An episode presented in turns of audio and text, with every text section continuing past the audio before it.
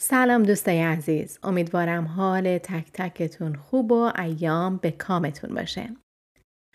بعد از مدت‌ها در کنارتون هستم با یک حکایت بسیار کوتاه ولی شنیدنی.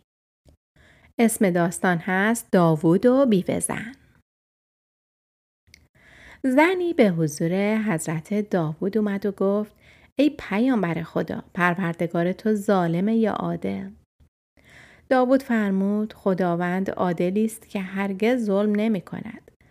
سپس فرمود مگه چه حادثه‌ای برای تو رخ داده که این سوال رو میپرسی؟ زن گفت من بیوه زن هستم، 3 دختر دارم، با دستم ریسندگی میکنم و شال میبافم.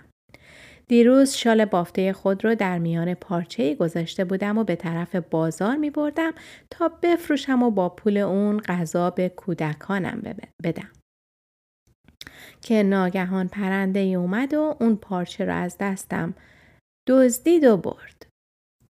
حالا توحید دست و محزون شده. چیزی ندارم که معاش کودکانم رو تأمین کنم. هنوز سخن زن تمام نشده بود که در خانه داوود رو زدند. حضرت اجازه وارد شدن به خونه رو داد. ناگهان 10 نفر تاجر به حضور حضرت داوود اومدند و هر کدام 100 دینار که میشد جمعاً 1000 دینار نزد اون حضرت گذاشتن و عرض کردند که این پولها را به مستحقش بدهید. حضرت داوود از اونا پرسید علت این که شما دست جمعی این مبلغ رو به اینجا آوردید چیه؟ عرض کردند ما سوار کشتی بودیم، طوفانی برخاست، کشتی آسیب دید و نزدیک بود غرق بشه و همه ما به هلاکت برسیم که ناگهان پرنده‌ای دیدیم بالای سرمون پرواز میکنه و پارچه سرخ بسته‌ای به سوی ما انداخت. وقتی اونو باز کردیم در اون یک شال بافته دیدیم.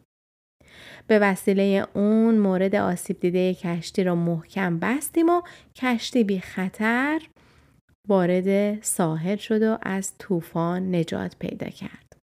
ما هنگام خطر نذر کردیم که اگه نجات یابیم هر کدام 100 دینار بپردازیم و اکنون این مبلغ را که 1000 دینار از 10 نفر ماست به حضورت آوردیم تا هر که را بخواهی به او صدقه بدهی.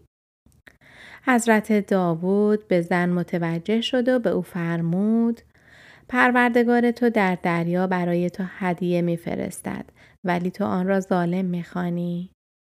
سپس 1000 دینار رو به اون زن داد و فرمود این پول رو در تأمین معاش کودکانت مصرف کن.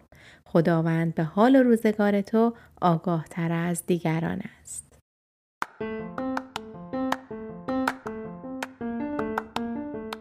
تا روز دیگر و داستانی دیگر، بدرود.